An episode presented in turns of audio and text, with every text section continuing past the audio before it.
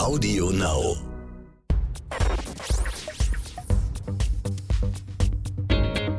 Kreativität und Unternehmertum. Der Bertelsmann Business Podcast mit Isabel Körner. Herzlich willkommen zu einer neuen Folge des Bertelsmann Business Podcast Kreativität und Unternehmertum. Mein Name ist Isabel Körner, ich bin Wirtschaftsjournalistin und moderiere oft auch für den Nachrichtensender NTV. In dieser Podcast-Reihe spreche ich mit interessanten Persönlichkeiten aus der Bertelsmann-Welt. Es geht um Kreativität, es geht um Unternehmertum und es geht auch um Persönliches. Heute ist Kai Kraft zu Gast. Er ist CEO der Bertelsmann Education Group. Zu dieser gehören zum Beispiel das Online-Bildungsunternehmen Udacity oder auch Aligned University. Udacity wurde vor etlichen Jahren von dem Silicon Valley-Star Sebastian Thun gegründet. Kai Kraft ist außerdem CEO der Online-Schulungsplattform Relias, Mitglied des Group Management Committees von Bertelsmann und Vater von vier Kindern. Wenn es also um Bildung geht, macht ihm keiner was vor. Wir sprechen mit Kai Kraft über die Zukunft des Lernens in digitalen Zeiten, wegweisende Technologien in diesem Bereich, seine Erfahrungen in der Corona-Pandemie und auch seine Wahrnehmung über die aktuellen Entwicklungen in den USA. Wir führen dieses Gespräch über den Atlantik hinweg. Kai Kraft ist uns aus dem US-Bundesstaat North Carolina zugeschaltet. Ich bin in Köln. Herzlich willkommen. Dankeschön. Vielen Dank, dass Sie heute bei uns sind. Beginnen wir, wie wir mit allen Gästen beginnen. Wir bitten ja alle, etwas Persönliches mitzubringen, etwas, was für Kreativität steht oder für Unternehmertum oder etwas, was Sie bereits eine Weile durch Ihr Berufsleben begleitet und für wichtige Meilensteine steht. Was haben Sie uns mitgebracht? Ich muss erstmal äh, damit äh, beginnen, dass ich äh, nicht viel ausfindig machen konnte, weil meine ganzen persönlichen Sachen noch im Container sind. Ich bin ja vor, vor drei Monaten äh, hierher umgesiedelt nach North Carolina. Und deshalb muss ich mich jetzt erstmal nach, nach Ersatzgegenständen umschauen. Das erste, was mir natürlich einfällt, ist das, was ich auf dem Smartphone habe. Natürlich, das ist, man, man trägt ja immer sein Fotoalbum mit. Da sind natürlich eine ganze Reihe von schönen Fotos äh, der Familie. Ich würde mich definitiv als Familienmensch bezeichnen. Da würde ich als ersten Punkt anfangen. Aber wenn ich versuche, doch den Schritt jetzt äh, auch für, für, für das Gespräch auch beruflicher Natur, dann habe ich Folgendes mitgebracht. Und zwar ein weißes Blatt Papier. Ein weißes Blatt Papier, das symbolisiert für mich so ein bisschen diesen Punkt, dass man frei ist, Zielvorstellungen zu formulieren, frei von, von irgendwelchen Beschränkungen und dann äh, in einem zweiten Schritt letztlich überlegt, wie kann ich denn überhaupt zu diesem Ziel hinkommen. Es ist das äh, sogenannte Clean Sheet, wie die Amerikaner auch gerne sagen. Sind Sie jemand, der gut loslassen kann, der auch die Vergangenheit dann gut ruhen lassen kann und vergessen kann, was vielleicht passiert ist und sagt, wir ziehen hier jetzt eine Linie, wir starten einfach neu? Ja, äh, möglicherweise liegt es auch daran, ich bin geboren und äh, aufgewachsen in Brüssel in äh, Belgien und habe, als ich dann nach 18 Jahren da äh, gewesen bin, bin ich natürlich ab und zu mal wieder zurückgekommen. Aber äh, für mich die Definition von Heimat ist da, wo ich mich befinde. Und das setzt natürlich voraus, dass man auch mit äh, einem Kapitel aus der Vergangenheit irgendwo dann auch abschließen kann. Das heißt, Change, also Wandel, liegt Ihnen sozusagen im Blut. Wie wichtig ist das für Ihr Berufsleben? Sehr wichtig. Gerade jetzt in den letzten zehn Jahren habe ich mich sehr stark mit, mit dem Aufbau von Unternehmen äh, beschäftigt. Und äh, da ist ein ganz essentielles Element, dass man auch sich weiterentwickeln muss als Teil einer Führungsmannschaft, um das Unternehmen immer wieder in eine neue Phase reinzubringen. Nun geht es in diesem Podcast ja auch um Kreativität und Unternehmertum. Erinnern Sie sich an die erste unternehmerische Entscheidung, die Sie getroffen haben oder die Sie als solche wahrgenommen haben? Ja, das erste, das war, als ich, da war ich 28 Jahre alt, wo ich mit einem anderen äh, Kollegen entschieden habe, komm, wir machen uns selbstständig. Wir, wir haben eine, eine kleine Beratung aufgebaut, das war 1998 und das war der, der, der erste Schritt. Wie schwierig war das und was haben Sie aus dieser Zeit mitgenommen? Also was waren die Key Learnings? Es ist immer einfacher, glaube ich, einen solchen Schritt zu gehen, wenn man relativ wenig zu verlieren hat. Das war gerade so auf dem Weg in die Dotcom-Blase. Ich muss gestehen, das war eigentlich äh, so vielleicht kurz ein bisschen vor, so 99, 2000, da war es eigentlich fast schon in, zu sagen, komm, ich mache irgendwas Unternehmerisches. Mein Vater war Beamter und hat mir da die, die Vorzüge auch äh, immer erläutert vom Beamtentum, äh, aber gleichzeitig mir auch klar gemacht und gesagt, weißt du was, ich kann so viel und so lange arbeiten, wie ich will, aber letztlich zählt nur das Dienstalter. Das hat schon bei mir recht früh dann eingeschlagen, wo ich äh, mir dann gesagt habe, weißt du, ich möchte eigentlich lieber eben äh, unternehmerisch aktiv sein. Mhm. Mussten Sie da große Überzeugungsarbeit leisten? Also ich stelle mir dieses Gespräch jetzt gerade vor, wie Sie Ihrem Vater erzählen, ich mache mich selbstständig. Nein, das war umgekehrt. Also er, äh, er hatte mir eher gesagt, du, die, die, also Beamten sein ist gut, aber wenn ich die Uhr nochmal zurückdrehen könnte, dann würde ich mich wahrscheinlich um äh, eher eine unternehmerische Aufgabe entscheiden. Aber er war trotzdem immer sehr, sehr glücklich in dem, was er gemacht hat. Und äh, das äh, würde ich sagen, ist auch ein, ein Aspekt, den ich immer wieder, wenn wir über Wandlung sprechen, über Entwicklung, immer wieder versuchen, das Positive zu, zu sehen in dem, was man machen kann. Mhm. Und später haben Sie dann BMG mit aufgebaut. Genau, genau. Das war, nachdem ich in der, also als ich zu Bertelsmann kam, in der ersten Phase ähm, war ich am, am Portfolio-Umbau, sprich an, an den Veräußerungen äh, beteiligt vom Musikgeschäft, dann auch vom äh, Clubgeschäft. Dann unmittelbar nach der Finanzkrise 2008, 2009 ähm, bin ich dann eingestiegen in, in was wirklich eine, eine klasse, eine unfassbar super Erfahrung war, unter der Führung von, von Hartwig Masuch das äh, Musikgeschäft mit aufzubauen. Mit Hartwig Masuch haben wir auch schon gesprochen in dieser Podcast-Reihe. Es war auch ein sehr, sehr schönes Gespräch mit vielen schönen Anekdoten. Möchte ich an dieser Stelle den Zuhörern vielleicht auch noch mal ans Herz legen. Sprechen wir auch über Kreativität. Was war die jüngste kreative Entscheidung, die Sie getroffen haben? Die jüngste kreative Entscheidung, die ich getroffen habe, ähm, da muss ich gestehen, das war das Team, das die getroffen hat. Also jüngst jetzt bei Reliance, dem Online-Learning-Unternehmen für die Gesundheitsbranche, wo wir im Prinzip neue Product Features entwickelt haben. Oft, wenn man über Kreativität denkt, dann äh, ist man geneigt, mehr auf der Künstlerseite zu suchen. Aber auf der technischen Seite, auf der technologischen Seite äh, gibt es so viele Momente, wo wirklich auch Kreativität gefragt ist.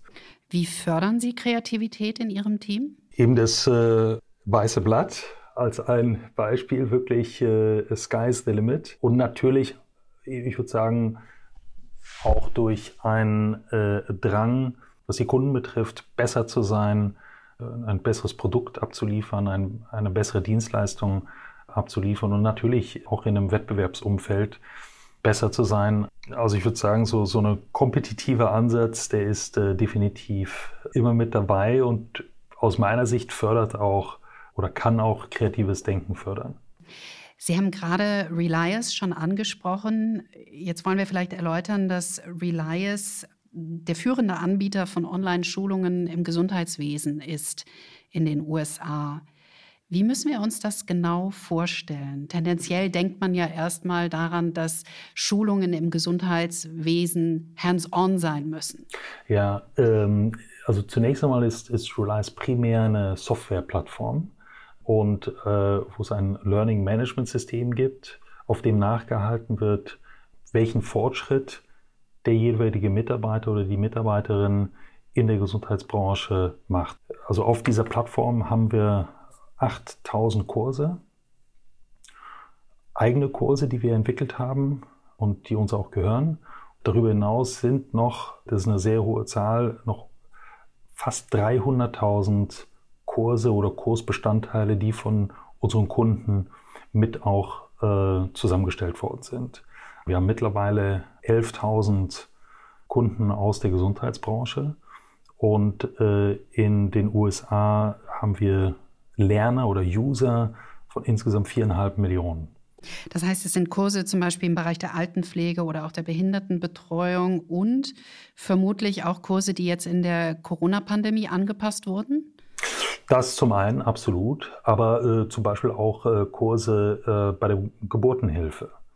Und das ist zum Beispiel ein Punkt, wo USA im Vergleich zu, zu vielen anderen Ländern, was die, äh, die Sterberate betrifft, bei Geburten äh, interessanterweise höher liegt als andere Länder. Da haben natürlich die, die Krankenhäuser ein hohes Interesse daran, dass äh, hier das Risiko deutlich reduziert wird. Ja, und äh, dementsprechend haben wir äh, Lernmodule, die natürlich genau darauf hinzielen, also die Risikofelder zu, zu minimieren. Mhm. Welche Rolle hat Relias bislang in der Corona-Pandemie gespielt und wie hat sich das Unternehmen auch in dieser Zeit gewandelt? Der erste Punkt, wie viele andere Unternehmen auch, äh, wir haben bereits äh, als eines der ersten Unternehmen überhaupt zumindest hier in dieser Region alle Mitarbeiter ins Homeoffice geschickt und zwar schon Anfang März.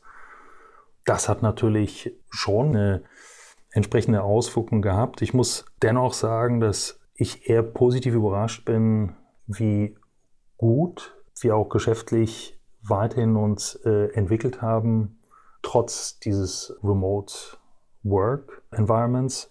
Das ist, äh, es, kommt natürlich, wir, wir, sind jetzt schon an einem Punkt, wo ich sage, äh, ich kenne, glaube ich, keinen Mitarbeiter, der sich nicht wünscht, jetzt bald wieder ins Office zurückzukommen. Das Problem aus meiner Sicht ist diese Unsicherheit, was die Vorhersage betrifft. Glauben Sie, dass es uns, die ja in Industrienationen aufgewachsen sind, schwerer fällt, äh, Unsicherheit im Alltag und auf unbestimmte Zeit anzunehmen und damit umzugehen? Das ist eine sehr gute Frage. Ja, wahrscheinlich schon. Äh, jetzt muss man aber dann sehen, ich, ich glaube, das ist auch ein, ein Generationsthema. Wenn ich überlege, also wir haben natürlich zunehmend auch Mitarbeiter aus der sogenannten Generation Z, also Leute, die jetzt so bis knapp 25 Jahre alt sind oder unter 25 sind. Und meine Beobachtung ist die, dass äh, die von Anfang an weniger, wenn man das so sagen würde, geerdet sind. Also wenn man überlegt, unsere Eltern wussten ganz genau, ich werde Beamter, ich bin als, ich bin, ich bin als Beamtsohn geboren, dann wirst du auch Beamter. Ich glaube, so mit über die Generation hat sich das immer mehr gelöst und ich sehe das äh, auch bei, bei meinen Kindern. Das Problem ist natürlich, dass man dann in einer gewissen Weise bestimmte Leitplanken braucht, diese aber immer weniger äh, zu finden äh, hat. Aber deshalb glaube ich auch, dass jüngere Generationen eher damit umgehen können, auch in den Industrienationen mit einer bestimmten Unsicherheit. Was geben Sie denn Ihren Kindern mit auf den Weg, damit sie geerdet sind? Und da sind wir wieder beim, beim Thema Lernen oder Bildung. Ich glaube, eine Sache ist klar. Äh, es gibt ja unterschiedliche Studien, die sagen, dass jemand, der jetzt einen Job beginnt, der wird im Laufe seines beruflichen Lebens mindestens zehnmal Job wechseln. Und es kann auch sein, dass es innerhalb eines bestehenden Arbeitgebers passiert, aber dass die Tätigkeit sich im Laufe der Zeit sehr stark wandeln wird. Das zum einen, zum anderen, dass bis zu 50 Prozent aller Jobs, die es in den nächsten zehn Jahren geben wird, heute noch gar nicht definiert sind. So, was bedeutet das für jemand, der jetzt sich überlegen muss, was, was soll ich denn überhaupt lernen? Lohnt es sich denn überhaupt äh, Studium A, B oder C zu machen, da ist meine Antwort die, du wirst das ganze Leben lang lernen müssen. Und deshalb spreche ich eigentlich lieber weniger über Bildung, sondern mehr über Lernen. Lernen kennzeichnet eher diesen Punkt, dass ich immer wieder weiter lernen muss. Und was ich dann eben meinen Kindern mitgebe, ist zu, zu sagen, ihr müsst lernen, das Lernen quasi zu lieben. Ihr müsst für euch, das ist wie, wie Atmen. Das muss völlig normal sein. Immer weiter. Und dann, ist ja auch wieder dieser Punkt, sich immer weiter zu entwickeln und auch bereit sein, offen sein und nicht sagen, jetzt gut, jetzt habe ich mein Diplom, jetzt habe ich vielleicht noch eine Promotion und damit bin ich jetzt erstmal durch. Und jetzt arbeite ich in einem Unternehmen in einer Funktion für die nächsten 30, 40 Jahre. Das wird nicht mehr der Fall sein. Was haben Sie zuletzt gelernt? Zuletzt, ähm, wie ich es schaffe, mit meinen drei meiner Kinder sind mit mir erstmal alleine in die USA für die letzten drei Monate gekommen. Das ging alles technisch, es musste alles so schnell dann plötzlich gehen, auch wegen Corona, wie ich meinen Alltag ohne meinen Partner, ohne meine Frau äh, mit drei meiner Kids äh, äh, gestalte. Das war ein Learning on the Job. Ich stelle mir vor, dass das von allen ganz viel Disziplin und ein fantastisches Zeitmanagement erfordert. Ich würde sagen, für mich war das ein absolutes Abenteuer und äh, es hat mir richtig Spaß mhm. gemacht. Als ich ähm, äh, natürlich so ein bisschen ins Ungewisse losgezogen bin mit den drei Mädels, habe ich gesagt, weißt du was, in bestimmt ein, zwei, drei Jahren schaue ich auf diese Zeit und sage, weißt du, das war doch eine fantastische Zeit. Ich muss sagen, für mich ist auch ganz wichtig, wenn wir über Lernen sprechen oder äh, natürlich dann auch diese Demo zu zeigen und zu, zu akzeptieren, welche Fehler man gemacht hat. Mhm. Es gibt ja diese Ableitung von dem amerikanischen Wort fail, also first attempt and learning, also der erste Ansatz zu lernen. Ja, absolut, absolut. Also ich, ich gehöre schon eher zu denjenigen, die sagen, celebrate failure, aber natürlich nicht in dem Sinne, dass man sich jetzt äh, dann eine große Party macht, sondern Celebrate, das ist eher, dass man, kann sagen, einen Kreis bildet mit den anderen Teilnehmern dieses Prozess und wirklich Lehren daraus zieht und sagen, was ist denn falsch gelaufen? Und es ist natürlich teilweise sehr schmerzhaft. Ich glaube, das Wichtigste ist, dass man versucht, erstmal eine, eine gewisse Transparenz herzustellen, wenn man sieht, da geht was nicht so wie geplant. Ja, also Transparenz gegenüber seinen Stakeholdern. Äh, das ist der erste Punkt. Der zweite, dass man dann natürlich auch die Verantwortung übernimmt, sehr schnell und sagt, gut, ich bin dafür verantwortlich. Und dann in einem dritten Schritt dann auch, äh, und da kommt eben dieses Learning wieder ins Spiel, dass ich dann auch zeigen muss, welche Lösungsansätze ich habe. Und idealerweise eben nicht den gleichen Fehler nochmal machen. Was nehmen Sie jetzt aus Ihrer Erfahrung als Single Working Dad, gezwungenermaßen durch die Umzugsumstände, äh, für Ihr Unternehmen oder auch vielleicht die Kultur in Ihrem Unternehmen mit?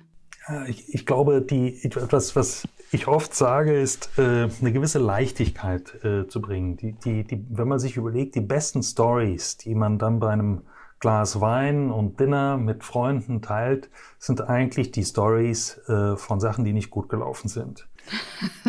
ja. Eine gute, unterhaltsame Story in der Abendrunde, ja. Richtig. Sprechen wir nochmal über das Lernen. Wie werden wir denn in Zukunft lernen? Ja, ich glaube, äh, deutlich mehr online. Und da spielt eben Technologie eine, eine sehr große Rolle. Die Möglichkeiten, die sich immer mehr ergeben, zum Beispiel, wenn ich, äh, also alleine bei, bei, bei Reliance zum Beispiel, wenn ich äh, jemand bin, der jetzt äh, einen, einen bestimmten Kurs äh, anfange, dann gibt es erstmal eine Möglichkeit festzustellen, wo überhaupt meine Kompetenzen liegen. Und ähm, das wird über entsprechende Fragebögen dann erfasst. Und dann kann ich aber eben da beginnen, wo mein, mein Wissenslevel ist. Wenn ich dann eben entsprechend mich weiter qualifiziere oder weiter lerne, ähm, gibt es dann auch Möglichkeiten und wird es zunehmend geben über so eine Art Referencing, wo ich dann auch an andere Kurskomponenten komme, die ich meine, ein ähnliches Modell wie bei, bei Netflix, wo ich mir, das ist zwar eher passiv, ja, wo ich mir dann einen Film schaue und dann weiß letztlich der Algorithmus, ja, was passt denn genau? Und so ähnlich geht es natürlich auch, vielleicht in eine etwas andere Richtung. Hier ist nicht, was passt genau, sondern was braucht der Lernende noch mehr. Und dann noch in, in seinem äh, entsprechenden Umfeld. Und sowas ist in, in einer Präsenzschulung äh, eigentlich kaum zu bewerkstelligen. Aus meiner Sicht denkt die, das ist meine Beobachtung, viele Unternehmen hier in den USA schon einen Schritt weiter und sagen, ja gut, wie wird sich das Arbeitsumfeld verändern, und zwar nachhaltig verändern post-Corona. Macht es überhaupt Sinn, in einen Zustand zurückgehen zu wollen, pre-Corona? Wie hat denn die Corona-Pandemie nun die Angebote und auch die Annahme der Produkte der Bertelsmann Education Group verändert? Also beobachten Sie einen massiven Schub dadurch? Das werde ich auf, das sehe ich auf alle Fälle so. Äh, das ist letztlich eine Beschleunigung äh, von, von Online-Learning. Nun ist es so, dass jetzt gerade bei Reliance wir ähm, unsere Kundengruppe, wie gesagt, ist nun mal die Gesundheitsbranche und die ist jetzt äh, zumindest kurzfristig selbstverständlich sehr stark von Corona auch betroffen, auch negativ betroffen. Das ist ja fast schon überraschend, wenn ich jetzt sage, dass fast 200.000 Pflegekräfte in den USA ähm, jetzt erstmal ihren Job verloren haben. Aber eben ist dadurch erklärt, dass viele eben Operationen, aber das sehen wir, glaube ich, auch in, in, in Deutschland, natürlich erstmal, die nicht zwangs, zwangsläufig erforderlich sind, äh, nach hinten geschoben werden. Ja, auch hier ist der wirtschaftliche Druck auf Krankenhäuser zurzeit zum Teil äh, groß. Und da gibt es auch viele Überlegungen, wie man damit jetzt umgehen sollte. Sprechen wir über das Unternehmen Udacity. Das ist bekannt für seine Nano-Degrees, zum Beispiel im Bereich künstliche Intelligenz oder Computing. Wie sehr steigert denn ein Nano-Degree von Udacity den Marktwert eines jeweiligen Mitarbeiters? Das kann sehr signifikant sein. Das hängt natürlich davon ab, wo, wo vorher äh, dieser Mitarbeiter gewesen ist. Aber ich sag mal, im, im US-amerikanischen Bereich würde ich sagen, hat jemand mit diesen entsprechenden Skillsets irgendwo zwischen 120 und 180.000 Dollar Jahresgehalt. Damit kann diese Person rechnen. Nun gibt es ja vielleicht auch Menschen, die Berührungsängste mit diesen Themen haben. Artificial Intelligence, Cloud Computing. Die sagen, das ist einfach nicht mein Bereich, ich tue mich schwer. Wie überwindet man das? Das ist absolut richtig. Äh, und äh, ich glaube, das fängt damit an, und ich kann das ja auch bei mir äh, sehen. Ich habe ähm, und bin stolz, äh, vier wunderbare Töchter zu haben. Und ich sage deshalb auch nicht, äh, was heißt deshalb, ich, ich, bin, das ist am Anfang, man fängt, man fängt ja schon bei der, bei der frühen Bildung an, wo man in bestimmte Kategorien gesetzt wird. Es ist völlig normal äh, für, für einen Junge, dass er Mathe-Leistungskurs belegt. Oder eher normal, vielleicht nicht ganz normal, als, de als definitiv ein Mädchen. Für mich fängt es da schon an. Das ist der eine Punkt. Ähm, aber ich glaube, um auf Ihre Frage zurückzukommen, ich würde eben mit Themen beginnen, die einen an das Coding und an das Programmieren ganz langsam ranbringen. Und zwar darüber, dass man Themen behandelt, die einen interessieren. Und selbst wenn ich nicht zahlenaffin bin, garantiere ich Ihnen, also da können wir eine gute Flasche Wein wetten, dass Sie äh, sogar noch viel Spaß dabei hätten. Okay, ich werde versuchen, mich langsam daran zu tasten. Wie groß ist inzwischen der weltweite Markt für Online-Learning? Es ist wirklich sehr, sehr groß. Also wir, wir, wir sprechen über mehrere Milliarden an, an Volumen. Das hängt immer davon ab, was man jetzt mit reinrechnet und nicht. Ob ich jetzt nur USA, Europa sehe, äh, was das Corporate Learning betrifft, so ist tatsächlich der USA-Markt macht nach wie vor fast die Hälfte des weltweiten Marktes aus. Ich sage immer, die, die, einer der Gründe dafür ist, dass die Unternehmen in den USA recht früh auch erkannt haben, dass das einen Vorteil natürlich auch für sie selber bringt, äh, je schneller die und je besser die Mitarbeiter entsprechend weiterentwickelt werden. Mhm. Wie wird der Markt sich in den kommenden zehn Jahren entwickeln und wo wird die Musik spielen, hauptsächlich? Wenn ich mal einen Schritt zurücknimmt und sagt, okay, wo sind eigentlich die, die Beschäftigungstrends der nächsten Jahre? Äh, wie gesagt, muss ich natürlich einschränkend sagen, was ich vorhin sagte, 50 Prozent der Jobs, die es in den nächsten zehn, so viel weiß man, dass 50 Prozent der Jobs, die es in den nächsten Jahren gibt, gar nicht so klar definiert sind. Das erschwert natürlich ein bisschen die, die Trendvorhersage, aber ein ganz klarer Trend ist natürlich äh, äh, Gesundheitsbranche. Ein anderer ist Technologie selbst. Jedes Unternehmen, es gibt ja den Spruch, Technology eats the world äh, von Marc Andresen, einem, einem bekannten Venture-Investor. Äh, Und das ist tatsächlich so, dass man sagen kann, fast jedes Unternehmen wird irgendwo in, eine, in einer Art und Weise wird ein Technologieunternehmen werden. Das heißt, das sind natürlich Skillsets, um wiederum darauf zu, zurückzukommen, was ich meinen Kindern äh, äh, empfehlen würde. Ich würde sagen, ja, bevor du noch eine, eine zweite oder dritte Sprache lernst, lern erstmal äh, äh, Software-Coding. Das ist wie eine Sprache. Ab welchem Alter können Kinder an das Thema Coding herangeführt werden? Wenn wir es schon mit Sprachen vergleichen. Ich glaube so ab äh, elf, zwölf Jahren. Ich würde ganz gerne noch mal auf Ihre Erfahrungen in den USA zurückkommen. Sie haben uns erzählt, dass Sie vor einigen Monaten in die USA gezogen sind und Sie sind ja in historischen Zeiten in die USA gezogen. Äh, in Zeiten dieser wahnsinnig herausfordernden Corona-Pandemie, in Zeiten des Wahlkampfs, in Zeiten, in denen wir hier auf der anderen Seite des Atlantiks immer wieder hören, das Land ist so wahnsinnig gespalten. Und jetzt in Zeiten, in denen die Herausforderungen für den kommenden Präsidenten sehr, sehr groß sind. Wie empfinden Sie die USA zurzeit in diesen Wochen? Wie nehmen Sie das Land wahr? Was ich wahrnehme, ist, dass äh, viele Leute über Politik sprechen wollen, es aber irgendwie doch nicht tun. Weil man genau weiß, dass man sonst vielleicht doch in eine unnötige, hitzige Diskussion verwickelt wird. Ähm, und das muss ich sagen, empfinde ich natürlich irgendwo als, das ist wie erdrückend in einer gewissen Weise. Auf der anderen Seite, wenn man dann in ein Gespräch kommt, und das ist jetzt meine persönliche Beobachtung, sind die Differenzen gar nicht so groß bei ganz, ganz vielen. Ja, das ist, man spricht, wir sprechen immer über die Polarisierung. Ähm, es ist so, dass zumindest aus meiner Perspektive die beiden Lager, die Demokraten auf der einen, die, die Republikaner auf der anderen, von Positionen eingenommen worden sind, die tatsächlich diametraler nicht gegenüberstehen könnten. Die meisten Menschen bewegen sich dennoch eher in der Mitte. Wie groß empfinden Sie die wirtschaftlichen und unternehmerischen Herausforderungen in diesen historischen Zeiten, die ja von viel Unsicherheit geprägt sind? Also ich glaube schon, dass die, die USA sehr schnell wieder Fuß fassen wird. Da bin ich echt überzeugt. Und ähm, also insofern bin ich da eigentlich wirklich sehr, sehr, sehr, sehr gute Dinge. Hm. Sie haben gerade die Polarisierung angesprochen. Nun hat Relias den 2020 Leaders in Diversity Award erhalten. Was bedeutet dieser Preis für das Unternehmen und wie etablieren Sie eine Kultur der Diversity?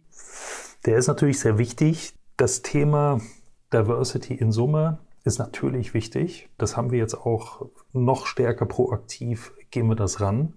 Ich erkenne aber gleichzeitig, also North Carolina ist ja einer der, der Staaten, wo es noch eine hauchdünne Mehrheit für äh, die Republikaner jetzt bei den Präsidentschaftswahlen auch gegeben hat. Und da gibt es natürlich auch Gruppierungen, die, wo man in, in, in beide Richtungen auch Verständnis zeigen muss. Und deshalb sage ich auch, das gilt natürlich auch für Reliance, dass ich sage, wenn wir über Diversity sprechen, gilt es natürlich auch für Diversity an, an Meinung. Das ist nicht immer ganz einfach, aber man muss einfach ins Gespräch kommen und darf auch nicht äh, zu schnell eine bestimmte Gruppe dann äh, entsprechend isolieren. Also aus meiner Sicht ist äh, in vielerlei Hinsicht in Themen Diversity, glaube ich schon, die, die, also teilweise sogar einen Schritt weiter als äh, äh viele Unternehmen in Europa. Es gäbe noch so viel zu besprechen, aber die Zeit vergeht wie im Flug. Wir kommen tatsächlich zum Schluss langsam. Sie haben in einem Interview einmal Unternehmertum mit Ausdauertraining auch verglichen. Kann man Unternehmertum trainieren? Ja, das würde ich auf alle Fälle äh, so sehen. Und also aus meiner Sicht fängt das auch mit diesen Themen an, mit Lernen aus Fehlern, Verantwortung übergeben, dann aber auch, ich nenne es immer Accountability äh, beziehungsweise Verantwortung erwarten von den entsprechenden Mitarbeitern. Das ist äh, definitiv ein Thema, wo ich sagen würde, ja, das kann man erlernen. Mhm. Und wie trainieren Sie persönlich Ihre Ausdauer, auch die mentale? Dadurch, dass ich natürlich immer eng mit der Familie bin, das hilft mir beim Training und gut Sport mache ich sowieso sehr, sehr gerne und leidenschaftlich. Oft fühle ich mich heute fitter als vor, vor 20 Jahren. Kai Kraft, vielen, vielen Dank für die Zeit, für das Gespräch. Wir wünschen Ihnen alles, alles Gute, Ihrer Familie auch in den USA. Und wir einigen uns gleich im Anschluss an dieses Gespräch auf die Flasche Wein. Welche und aus welchem Jahrgang? Genau. Alles Gute. Ja, vielen Dank. Danke auch. Kreativität und Unternehmertum, der Bertelsmann Business Podcast mit Isabel Körner. Auf bertelsmann.de und Audio Now. Audio Now.